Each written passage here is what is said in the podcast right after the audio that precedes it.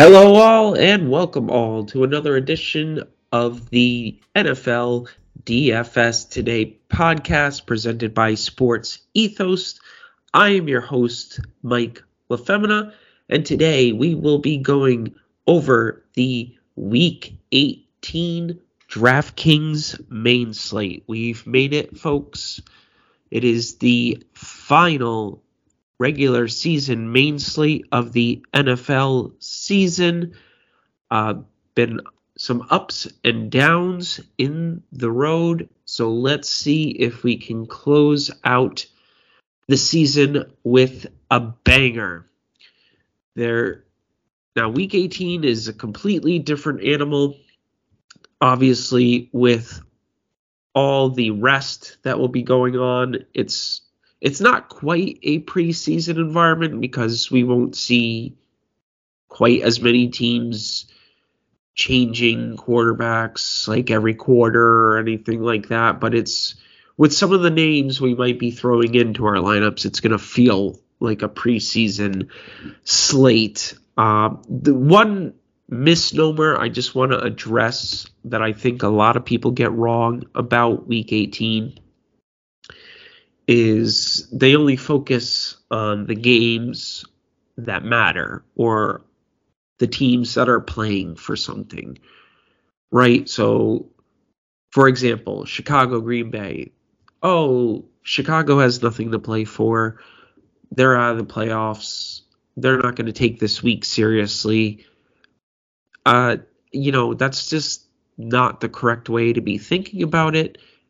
All these guys whoever gets on the field is out there trying to prove something, whether that's incentives in their contracts, whether that's playing for the next contract, whether it be on their current team or a different team. It's just a hyper competitive league, and anytime any of these guys get a chance to step onto the field, they are going to be trying to make the most of their opportunities for sure. And also, I think there could be some merit to that line of thinking on some teams that, right, we think it's a sinking ship and the coach is gone. So I may not be super into playing any of the Washington guys this week off the top of my head. That's one that pops out, you know. Um, but other teams like Chicago, they already announced their coach is coming back next season. This is Justin Fields' last chance to prove that they should trade the number one pick or use the number one pick on something other than a quarterback, and that he's the guy. Vegas, they love Antonio Pierce, the players. They want to go and show out for him in week 18. Just uh, Arizona, right? Their coach is coming back. Denver, the Jets, Giants, Tennessee, all these teams, Cincinnati, you know, they're not lame duck coaches. You could say the Chargers fall into the same category as Washington. Uh, so just keep that in mind. Don't automatically X anybody out because you think there isn't going to be a lot of motivation there. With that being said, if this is your first time joining us on the Friday night show for NFL, where have you been all season? Number one. Uh, but number two, we will be going position by position. We will continue to do this throughout the playoff slates as well, so don't fear on that and I'll be going through some of the top spend up options, some of the top value plays at each position, and discern whether they are going to be a cash game or a tournament GPP play only. So let's dive right into the quarterback position and whoa, buddy, do we have some options this week. One, two, three, four, five, six, seven, eight, nine priced below $5,000. nine in the 4K range. That's unheard of. Unheard of. Uh, and then another one, two, three, four, five, six or so, I believe, below 5,500. This is, you know, uh, if you've been listening throughout the year, you know I love spending down on quarterback, especially in cash games. Last week I spent up for Hurts, and it did not. It was fine, but obviously it worked out that Tyrod Taylor was the spend down option play. Even Jarrett Stidham was fine. Uh, so up top this week, we have one second, two quarterbacks above 8,000 and then only one in the 7,000 range. We got Jalen Hurts at 8,100 going against the Giants, Dak Prescott going against the pathetic Washington defense for 8,000, and Justin Fields at $7,200. Um, I think that most people are just going to gravitate towards Dak Prescott he gets a great matchup in a game. Dallas is plenty motivated to win. They clinch the two seed in the NFC with a win. Washington is absolute garbage on defense. And it's really hard to make an argument going against that. And then obviously, the farther down you scroll, the ickier things get. So I it's tough because I want to say that there's plenty of options to spend down, and there are, there are, but just none of them have the ceiling that obviously Dak or Jalen Hurts or even Justin Fields, for that matter, possess. Uh, my pick of the three would be Fields. I think Green Bay has the worst defense, and Fields provides way more of a rushing upside than Dak Prescott. Um, and yes, Chicago technically has nothing to play for, but as I mentioned earlier, I think Fields is still trying to prove that he's that guy and can be moving forward for the Bears.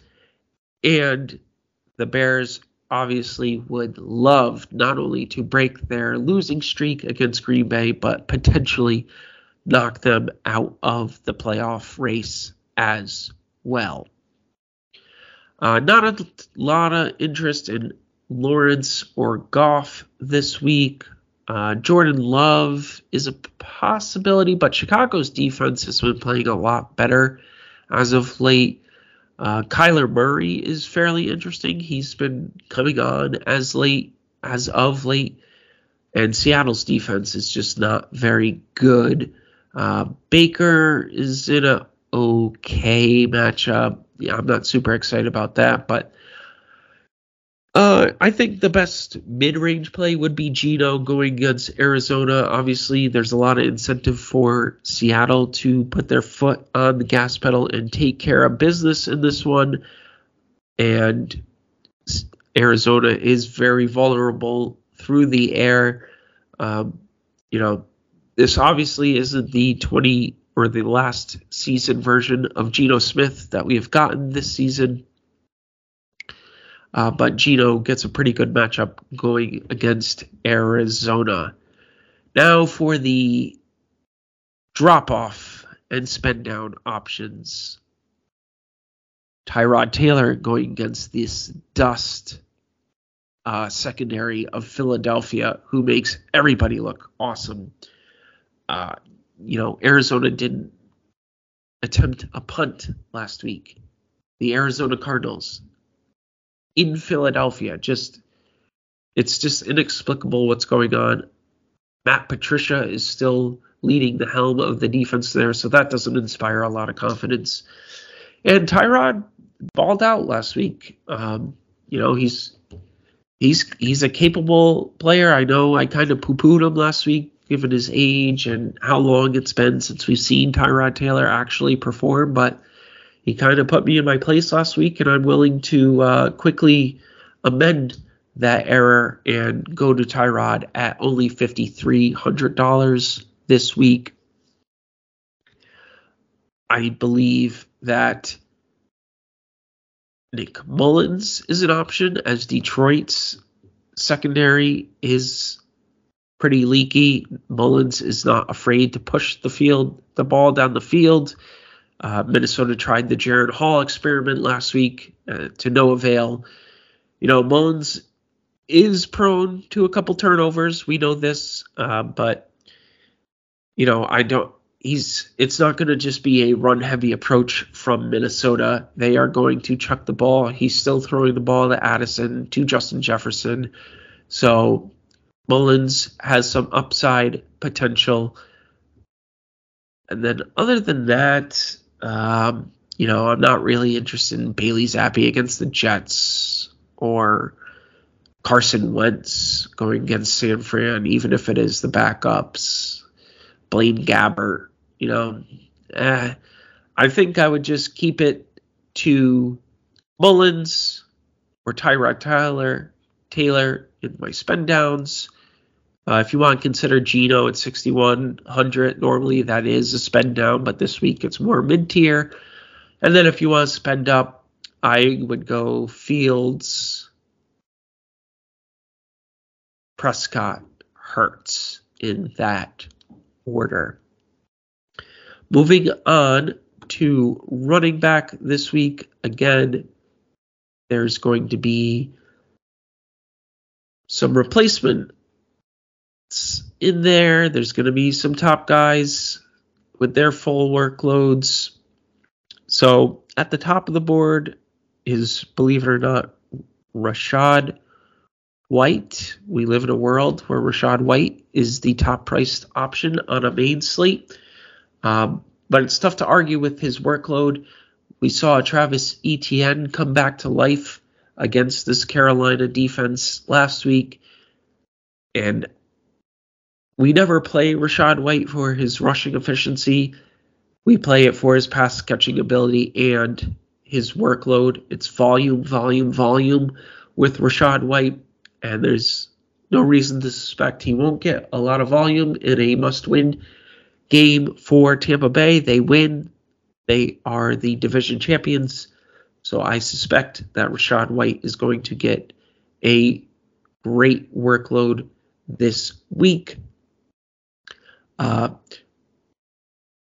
other options up top that catch my eye, I think that Breece Hall is certainly in consideration. I know New England is a fairly tough matchup, especially on opposing running backs, but Trevor Siemian is not afraid to throw the ball to Breece Hall. We've seen that the past couple weeks. His uh, catches have been certainly fantasy friendly, and on a site like DraftKings, on a full PPR site, I think Breece Hall makes a ton of sense for the spend up options. Uh, dare I say Tony Pollard at 6,500 is in play this week. It just is the same old story with Tony Pollard. No Rico Dowdle last week. Still cannot get anything done. Uh, but if he is ever going to get going, excuse me, this is the spot. Going against this Washington defense, and I think the price is just too cheap to ignore the potential upside that he possesses with the workload that he will possess in this high powered offense. Uh, so I think I'm willing to go back to Tony Pollard this week. Moving on down, Aaron Jones has looked spry and back to the Aaron Jones that we know and love. And I believe that his $6,300 price tag is a little too inexpensive given the slate. And yes, Chicago, again, it's not the best matchup in the world, but with the injuries that the Green Bay receiving corps are dealing with, there's a lot of uncertainty there. I think that Jones could be a little more involved in the pass game as well. We already we just got the news that Josh Jacobs is out, so that means Zamir White at 6,000 can certainly be fired up with confidence once again. We've seen them have no reservations, them being the Raiders, about giving Zamir White all he can handle in terms of volume when Josh Jacobs has been out. Uh, and then if Eli Mitchell is ruled out, Jordan Mason at 4,600 is an extremely great value. Uh, a must click for cash games due to the price and the and the uh, projected volume and just overall workload. It's it you don't get starters for that price who should be seeing close to 100% of the snaps would be my guess.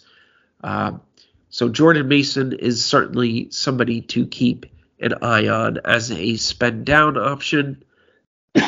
Excuse me. Um,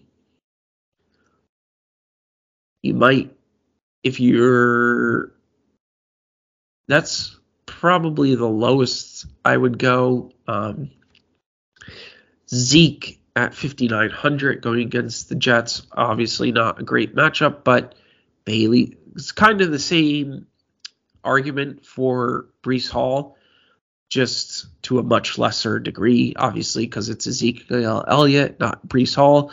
Um, but Bailey Zappe has really thrown the ball a lot to Elliott, mainly because the wideouts for New England stink. So, um, and we know that he will be getting the goal line work as well, if there is any. So, the spend down option, if Eli Mitchell is out, Jordan Mason is a lock in cash games.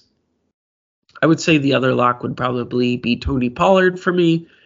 In tournaments, I have a lot of interest in Rachaad White. I have a lot of interest in Breece Hall. I have a lot of interest in Zamir White, in Aaron Jones as well. Wide receiver this week, uh, I don't see a world where I'm not playing CeeDee Lamb at 9,300, coming off the best game of his career where he put up 40 plus DraftKings points just insane. Um, and now gets an even better matchup going against Washington. Yes, it is on the road, but it is fine. I think the Cowboys will be, excuse me, rocking and rolling. Um, Justin Jefferson going against this Detroit defense is ready is ready to explode and end the season a lost season of his on a high note. And only 8500 for Justin Jefferson feels like a crime.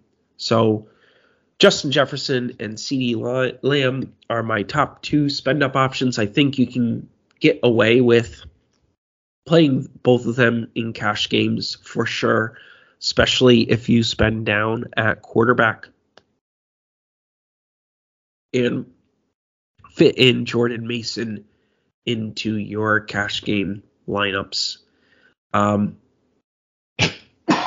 some spend down options to consider. There aren't really a ton that really catch my eye this week. Uh, Tyler Lockett only being 5,600 going against Arizona makes some sense to me. I think DeAndre Hopkins makes a good amount of sense at 6,100. Um, Greg Dortch has proven to produce when he gets opportunities. I that's more of a GPP play.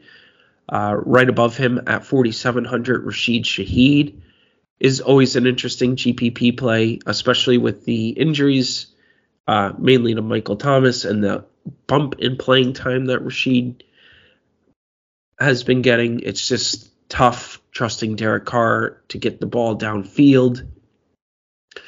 Uh, I think Ron, Wan'Dale Robinson is certainly a cash game option. I don't really like playing him in tournaments. I've mentioned this in the past before, just due to the lack of ceiling that he's really going to possess. But at 4,200, uh, where he gets his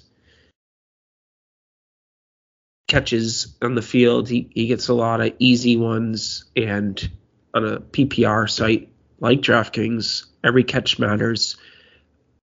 So I think, you know, 10 to 12 points is certainly reasonable for Wan'Dale Robinson and at 4,200. That's an easy fit into your cash games. Um, some mid tier options that I consider these are going to be GPP plays only.